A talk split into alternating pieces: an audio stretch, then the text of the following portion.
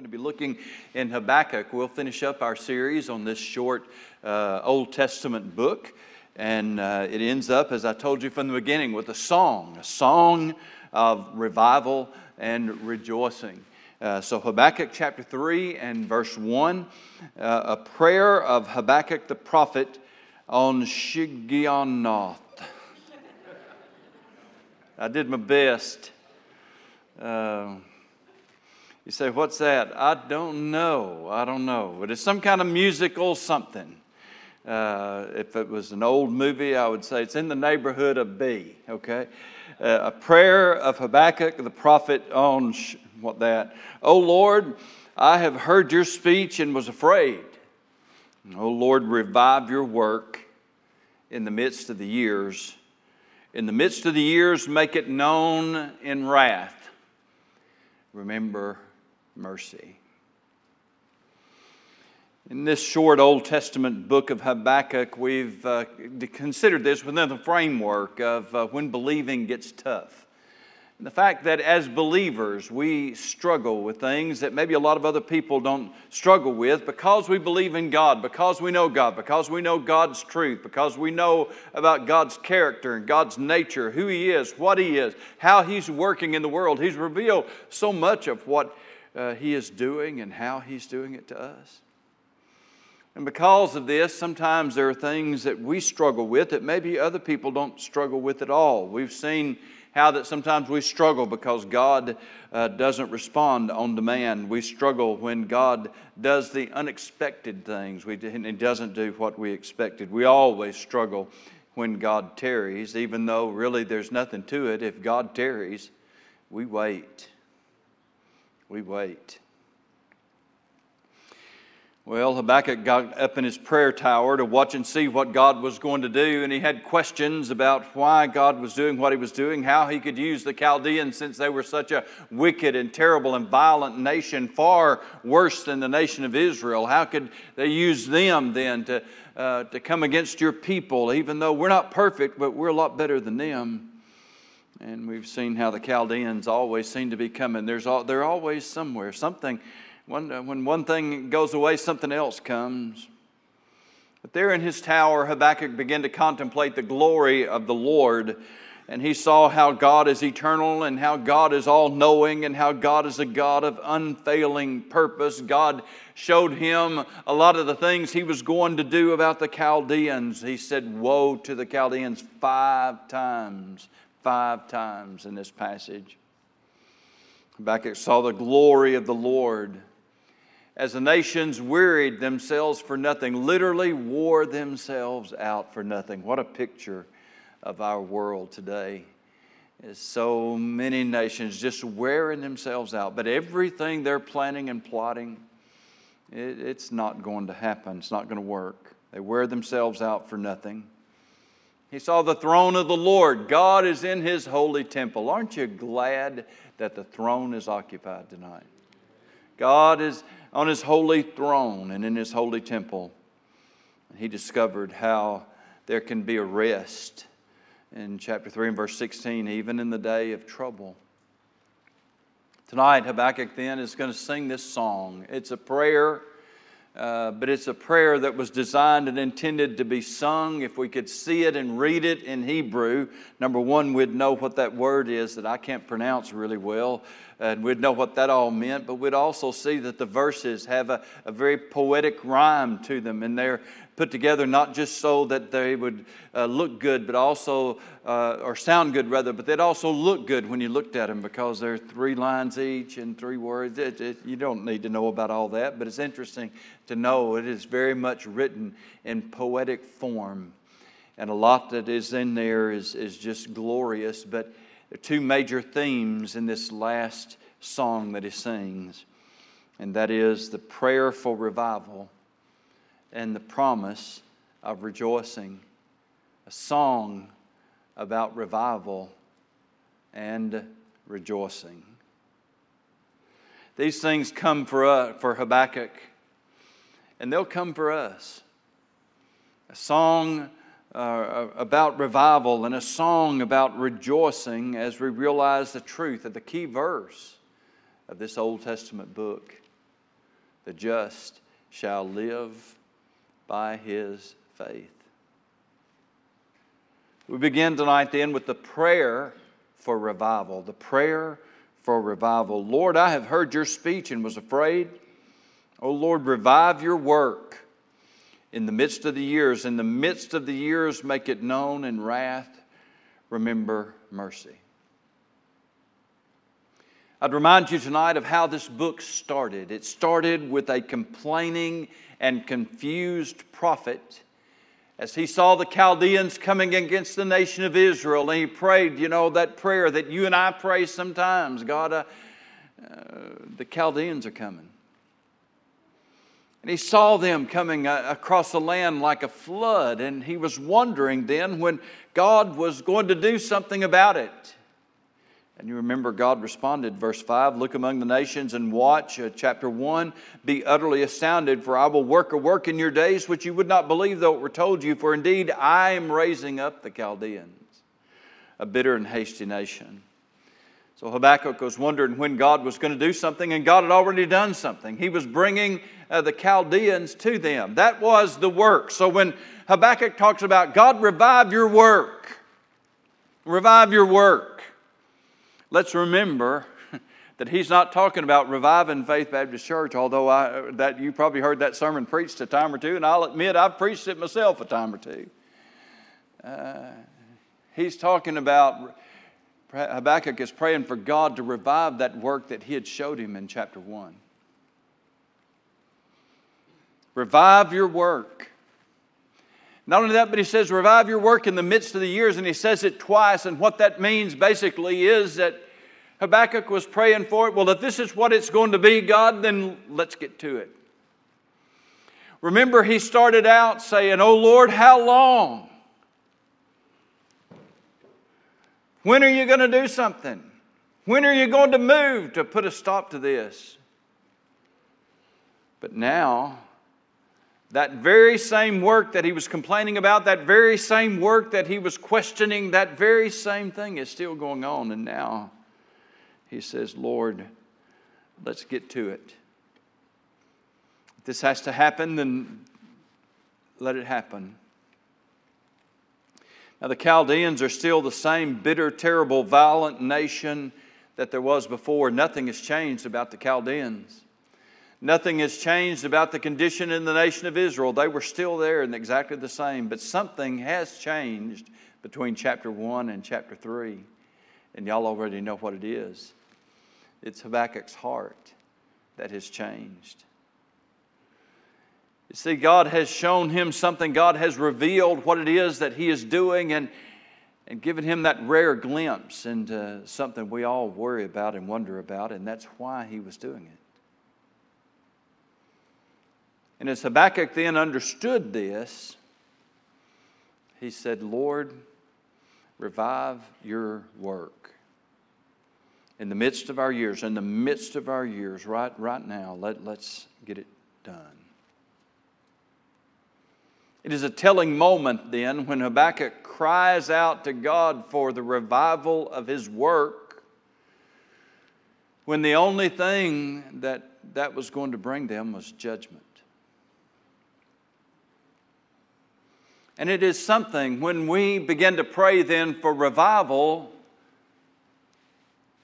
What if God were to say to us, like He said to Habakkuk? The only way that revival is going to come to your land is through judgment. To put this in a more modern setting, suppose we're praying to God for revival. We get a big burden and we want to see revival come to the United States of America. I'm talking about a lost, saving, uh, a, a church filling, sin busting revival.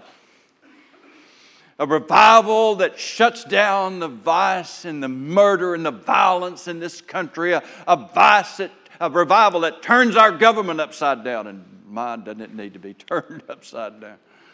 Somebody says it's already turned upside down. Maybe it needs to be turned right, right side up. Whatever.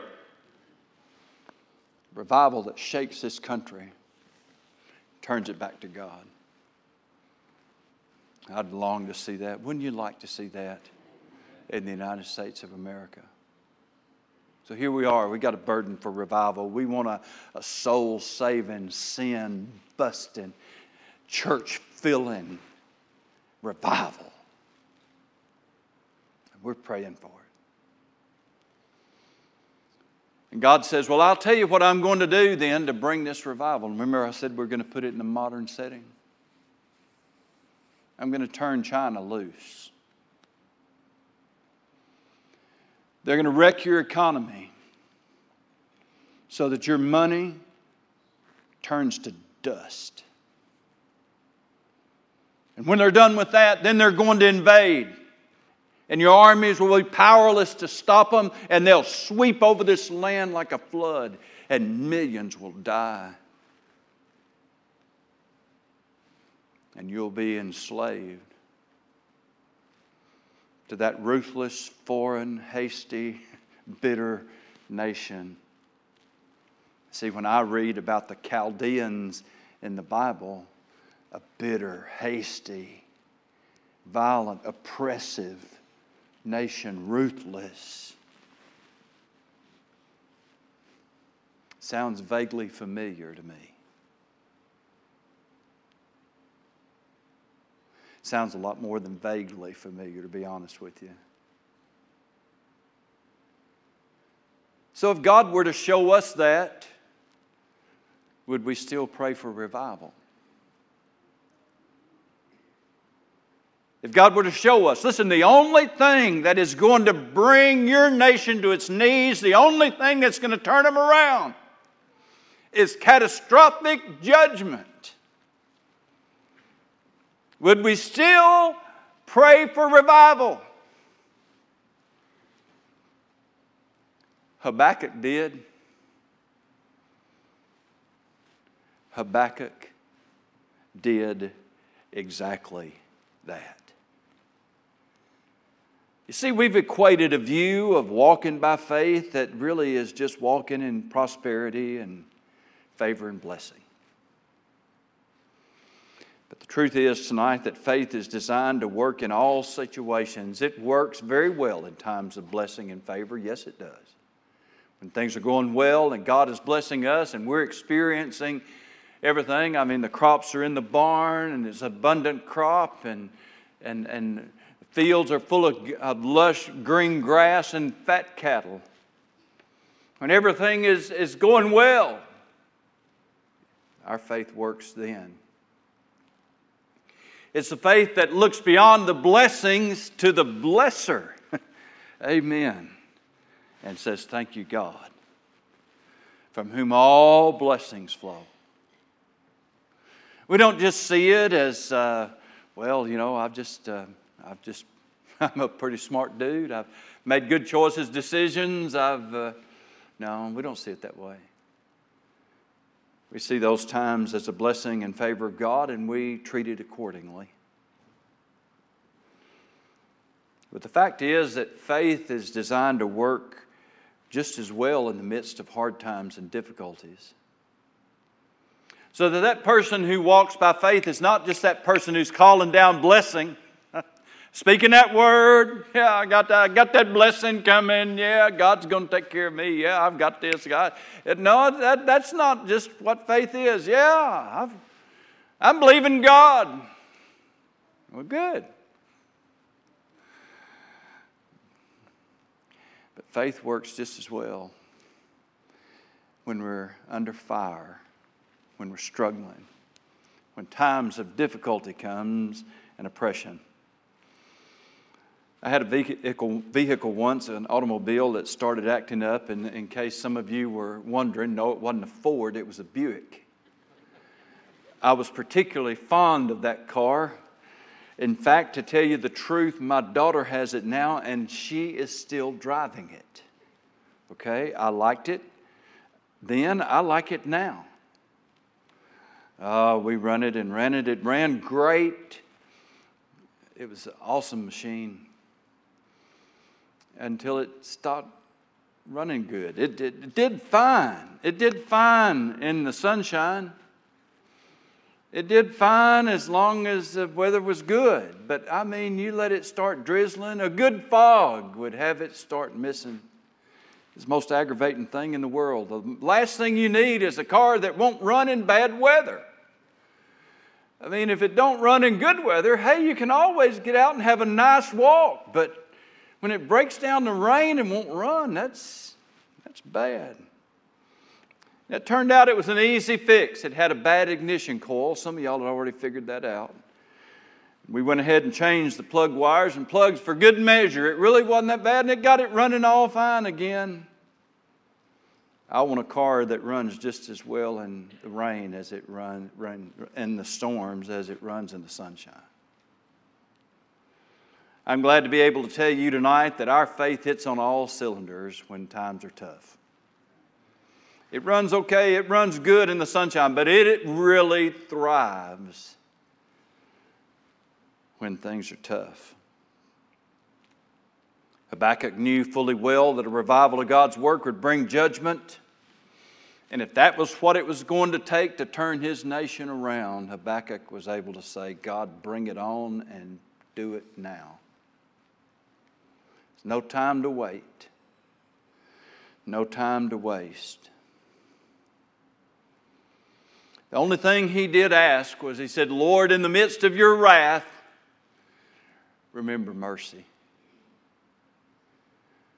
You see, God had promised that, and Habakkuk was perfectly right and in tune with the scriptures to be asking God that, because after all, God said, If my people will what? Humble themselves and pray and turn from their wicked ways and seek my face, then, God says, will I hear from heaven and forgive their sin and heal their land.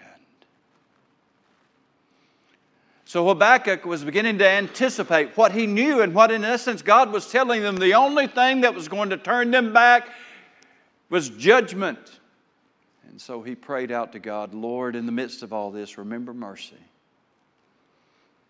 When your people begin to turn to you and call on you, Let's be just as hasty to forgive and to bring mercy as I'm praying for you now to bring judgment. Habakkuk could have planted all the seeds of faith, as they like to say in the vernacular today. They could have prayed through and believed God till he was blue in the face. But this situation was not going to change. And the only thing he could ask for was in the midst of it be merciful, God, to your people. It's a song. It's a song for revival.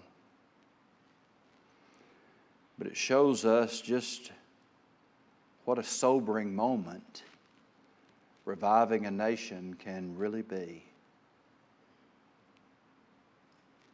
Am I telling you tonight that America has gone so far from God that its only hope is judgment?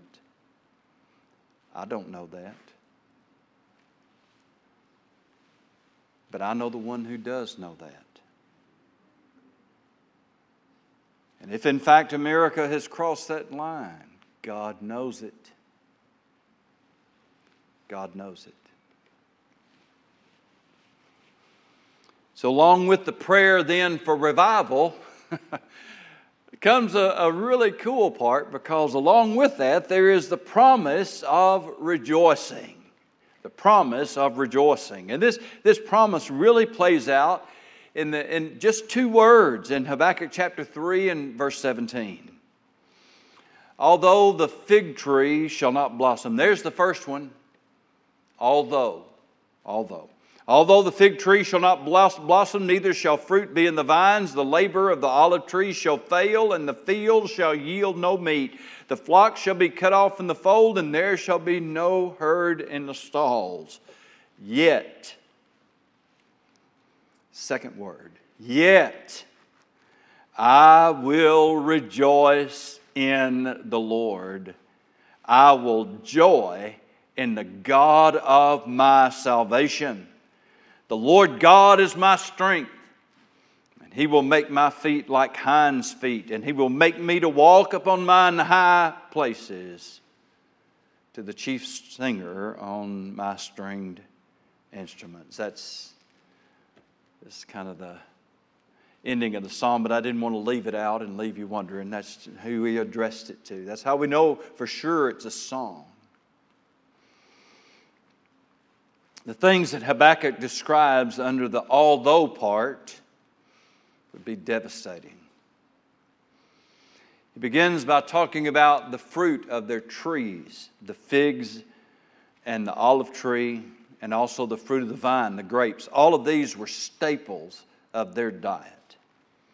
We talk about no olives, uh, no oil. Uh, we talk about no figs, no grapes. He would go on then to say that the fields would yield no grain, no meat. There'd be no harvest in the fields, no fruit on the trees, no fruit on the vine, no harvest in the fields. The flock would be cut off so that the sheepfolds would all be empty. And the cattle, there'd be no cattle at all in the stalls for their stalls would also be empty. Now, this was a, a, thing that our generation of people, and certainly our kids, my you, younger generation of people, my generation, and the younger generation of people would have had difficulty identifying with until recently. Imagine what it would be like to go to a grocery store and there's nothing. we don't have to imagine anymore, do we? We've seen that played out. Can't even buy toilet paper.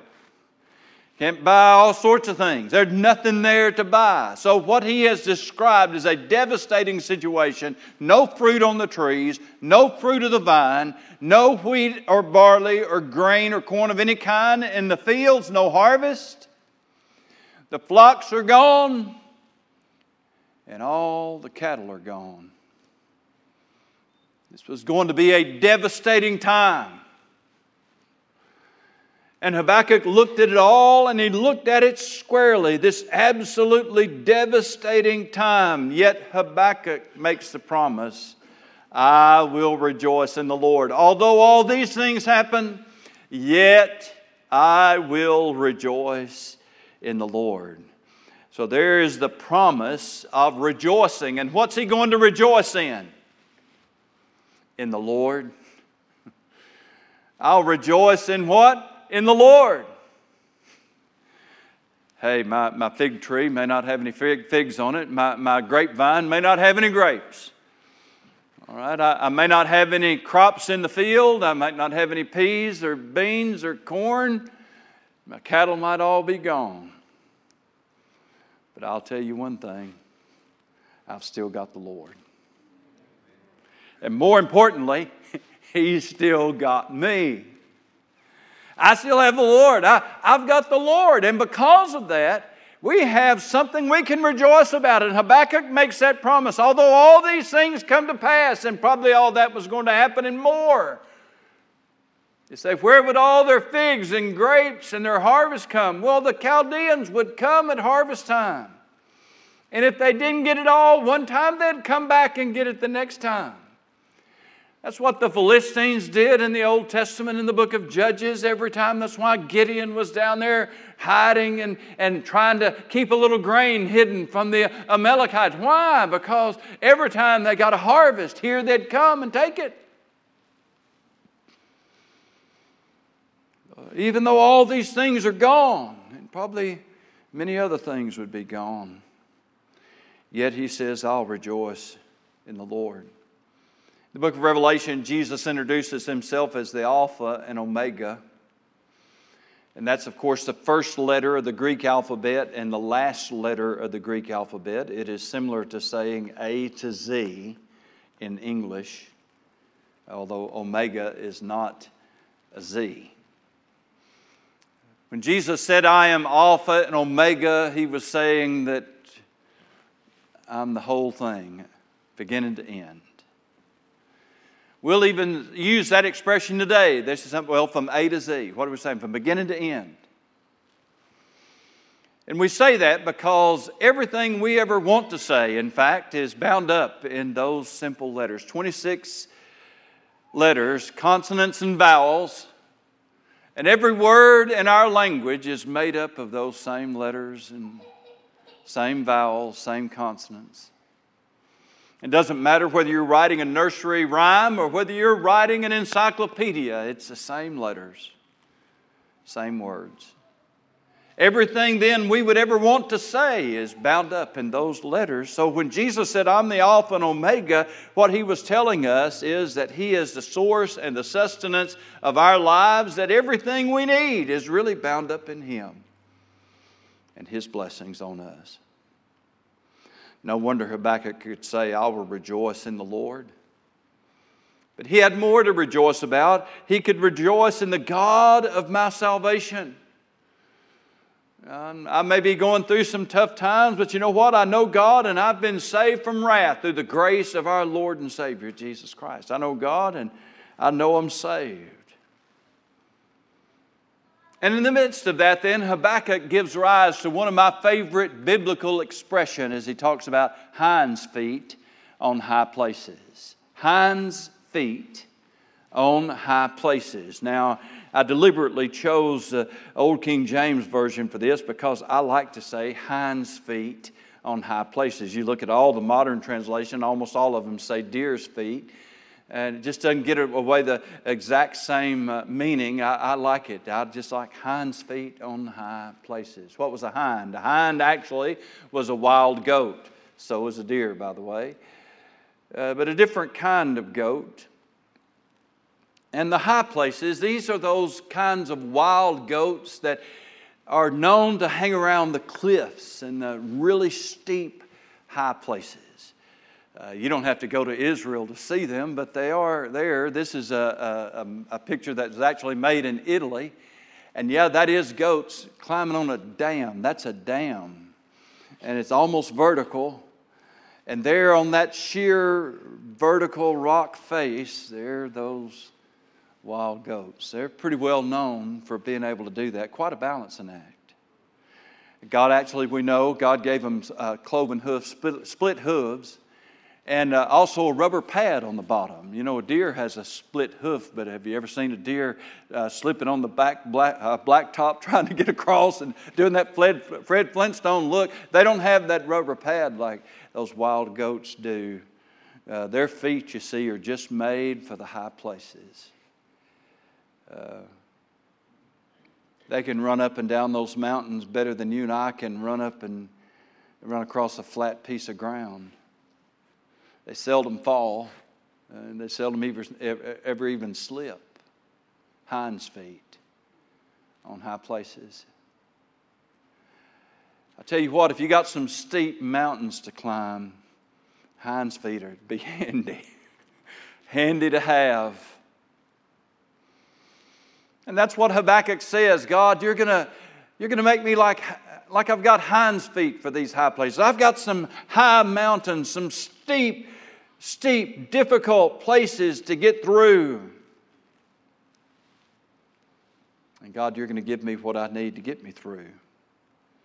I'll be sure footed. I'm not going to stumble. The really tough stuff doesn't slow, them down, slow me down at all.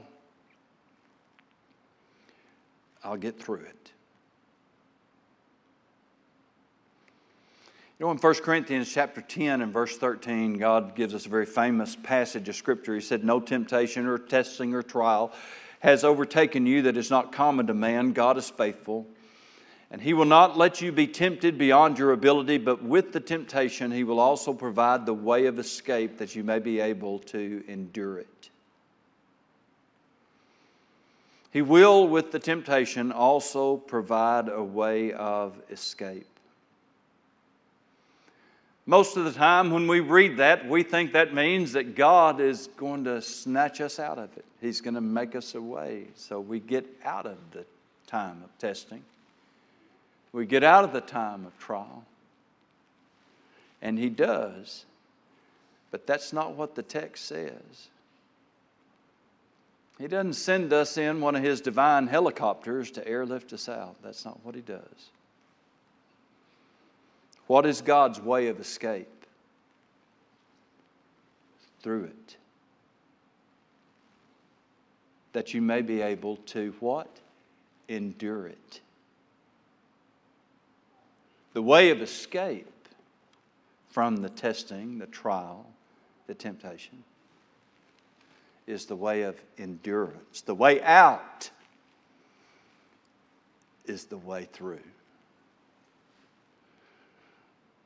I could show you example after example in Scripture, but the classic, the epitome of examples to this is how God delivered Israel from Pharaoh behind them and a Red Sea in front of them. What was the way out? Right through the middle. Now, you know that the same God that parted the Red Sea could have just as easily sent uh, a few angels and just made them a big blanket and pulled them out there on it and picked up the corners and just taken them off and deposited them in the promised land. He could have, but he didn't do that. He let them see the army of Pharaoh coming up behind them. He let them see the Red Sea ahead of them. He let them howl Oh, why have you brought us out here to get us killed? We could have stayed in Egypt and got killed.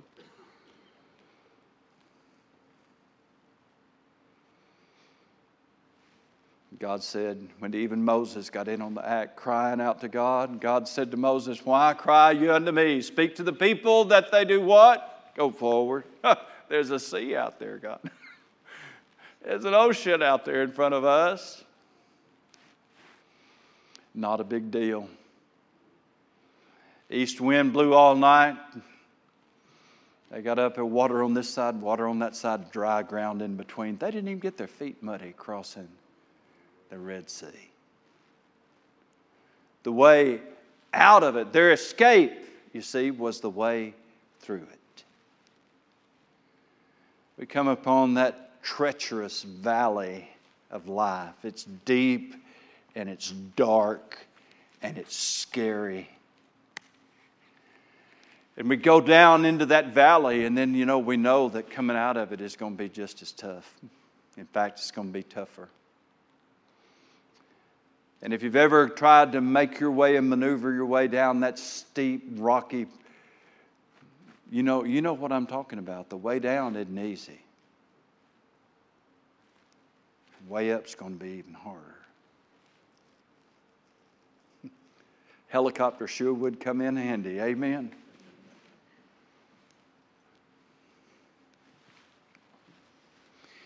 But you know, when God gives us the strength to go down in the valley and come up on the other side, He has gotten us through that just as much as if He would have sent us a helicopter. But something else has happened now because he, with the temptation, then also made a way of escape that you might be able to endure, endure it. Something else now has happened. You look at your feet and you got rubber pads on there. Your feet stronger. You've learned how to get through them. And you know the next valley you have to go through, maybe even deeper and steeper but I'll tell you what it won't be it won't be as scary. Because you know the God that got you through this one will get you through the next one. You see, our faith is not just for the good times, our faith works just as well in the bad times. And when God spoke to this Old Testament prophet and through him to us and said, The just shall live by his faith, that was a great message that we all need. And as Habakkuk pondered these things, he ends up with a song. A song that is, first of all, a prayer for revival, though he knew full well what that revival was going to bring. But it was the promise of rejoicing. Although, although, although my situation doesn't get a bit better, although my problem doesn't get any better, although I'm still sick or although my loved one's still sick, although my job is still a nightmare, although, although, although what? Although a thousand, ten thousand watts. Although, yet, yet, I will rejoice in the God of my salvation. The just shall live by faith. Stand together, please.